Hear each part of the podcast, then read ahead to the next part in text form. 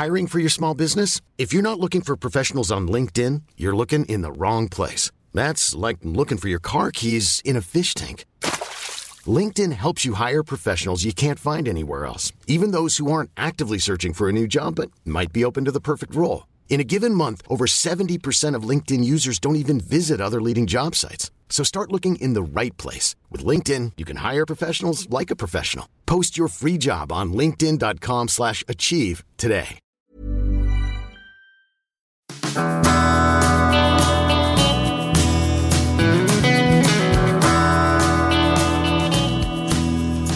Money Stepper Q&A podcast, question 73, how to calculate my equivalent self-employed salary.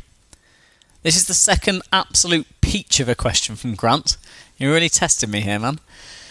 There is a lot of numbers. There's a lot of figures in this episode, so I'd recommend that if you want to follow the figures, uh, go to moneystepper.com forward slash question 73 and you get a better understanding of how we work through them. You can listen to the episode by itself and it will make sense, but you probably will find it easier if you follow the show notes as well.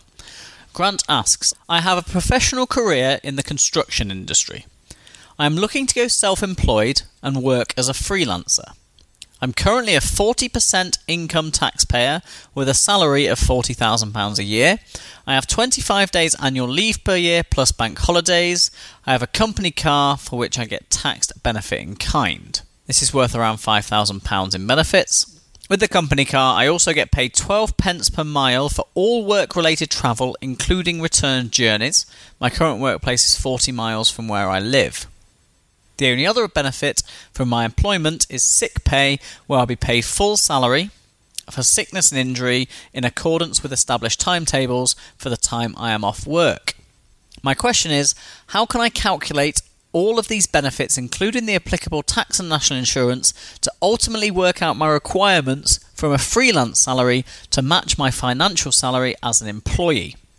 Okay, so the first thing we need to do, Grant, is we need to work out exactly how much you earn in cash and benefits per hour that you currently work. So let's start with the easy parts. You've told me the following. You said your gross salary is 40,000, for which we can work out your income tax and national insurance. You get a 4% match on your pension, which we can add in. And I'll assume because you don't mention it in your question that you don't get any bonus and you have no deduction for student loans. The only complicated matter in your current situation is your business mileage. Now, you cannot claim tax relief on mileage which is travelling to your usual place of work. Now, it's difficult to build this into your analysis as it depends on whether that place 40 miles away is your usual place of work. I'm actually going to assume it isn't. To make it comparable, I'm going to assume that your company has an office but you mainly work off site every day. Equally, if you work for yourself, your home would be your usual place of work, and therefore any visit to an off site would count as business mileage. There are 52 weeks in the year. You have five weeks off, you said, and another 1.6 weeks off for bank holidays.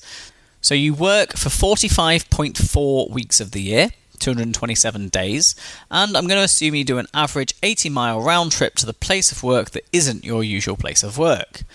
This means that you have claimed back from work 12p per mile, or £2,179 from work for your mileage. However, and you probably know this already, but you get to claim a tax rebate on that additional mileage every year. The approved mileage rates are currently 45p for the first 10,000 miles and then 25p for every mile after that. So, based on our assumption of the 227 days, 80 miles a day, you'll do 18,160 miles a year, and hence your total approved amount is 6,540. This means that you'll then be able to claim back the difference multiplied by your tax rate, that's 40%. So that will be the difference between 6,540 and 2,179, which will be 4,361. Times by your 40% tax rate means that you can claim back in a tax allowance another £1,744. Not bad. Right, so as then you can see, go to the show notes, moneystepper.com forward slash question 73. The value of your salary package will be £40,000 plus the taxable benefit of your car of £5,000 plus your mileage expense that you reclaim of 2179 plus the mileage rebate against your tax of another 1744 and your employer pension benefit of £1,600 a year. From all that, you'll then have to deduct your current taxes, which will be 6,921, and your employee's national insurance of 3354. Both of those can be calculated using the salary calculator, which I'll link to in the show notes. That will give you a salary outcome, so your kind of whole worth of your current package of 40,277. Now, apparently, that's the easy part. The more difficult part, because of the number of variables involved, is working back to say what you need to earn when you're self employed to be able to get the same salary outcome for the year. Now, I'm going to make this fairly easy. I'm going to imagine that you set up a limited company. As for higher incomes, this is usually the most beneficial way to run the company rather than being a sole trader. As I say, the problem is that we have a lot of moving variables. Let's start with the first few variables. So, I'm going to assume that on the days that you work, you work eight chargeable hours a day. Again, that's one variable. That would give you 1,816 chargeable hours in a year, but like you say, you won't get paid when you're sick. So we'll say that for 2% of days you're sick, again, another variable there, and then you can't earn any income on those days. So, given those assumptions, that would say you have 1,780 chargeable hours in the year. We then need to work out first a profit rate. So that is the hourly chargeable net rate, being what you charge to your clients less all of your hourly costs that the business is going to incur. Now, this is very tough to work out and again involves a crazy number of variables. You see, it isn't that easy to do. If you pay yourself then in the most tax efficient possible way, you'll have an effective tax and national insurance rate for the distribution of profits from the company to yourself. For example, let's just say your new company made an annual profit of £50,899 for the year. Then you could distribute that through an efficient mix of salary and dividends so that you would have an effective tax rate on all of that money of 20.91%. That would give you the same value in your net take home pay as when you were employed, around 40,250. So that's the figure you need to earn. Your company needs to earn £50,899 to give you the same take home pay. Now, you can find that mix of what the most efficient way of paying yourself is. Again, there's a salary versus dividend calculator in the show notes moneystepper.com forward slash question 73.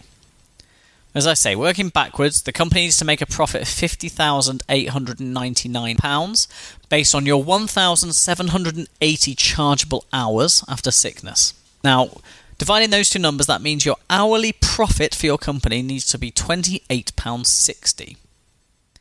You need to factor that in to work out if it's reasonable that you can earn that profit per hour.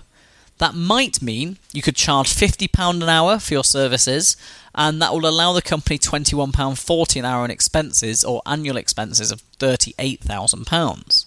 Again, that's a variable. You need to work out if that's realistic. There's a huge number of expenses that will go into this. Again, you need to look at your business will be paying your business manager, will be paying your car allowance, it'll be paying for any materials that you need. Think about everything you use in your company currently. As an employed person, you'll be paying for that yourself as an as a self-employed person. So run some figures. You, I want you to try and work out, and you can follow the works workings in the show notes and change the variables to be able to do that. What your required hourly profit for the company would be what you think you could charge out to your clients as your charge out rate, and whether the difference between those two things is realistic for the amount of expenses you'll incur in the year. So, Grant, to answer your question, take it from someone who made the jump from being employed to self employed. It's fairly complicated and there's a lot of variables involved. You won't be able to accurately predict all of those variables 100%, but it's a good idea to try. So, what you must do before you take that leap is throw together some prudent assumptions to see if your proposed revenue and expenses will lead to a company profit that, after your effective tax rate is applied, will still lead to a salary above your current value of £40,250. Anyone else fancy making that lead to self employment now? Right, we're back on Wednesday where we have a comparatively simple question on capital gains tax when transferring some of your property to a partner. In the meantime, if anyone else has any questions, I'd love to hear from you. Hit the show notes, moneystepper.com forward slash question 73. Go to moneystepper.com forward slash submit a question or email me at moneystepper at gmail.com and it'll be a pleasure to answer your question.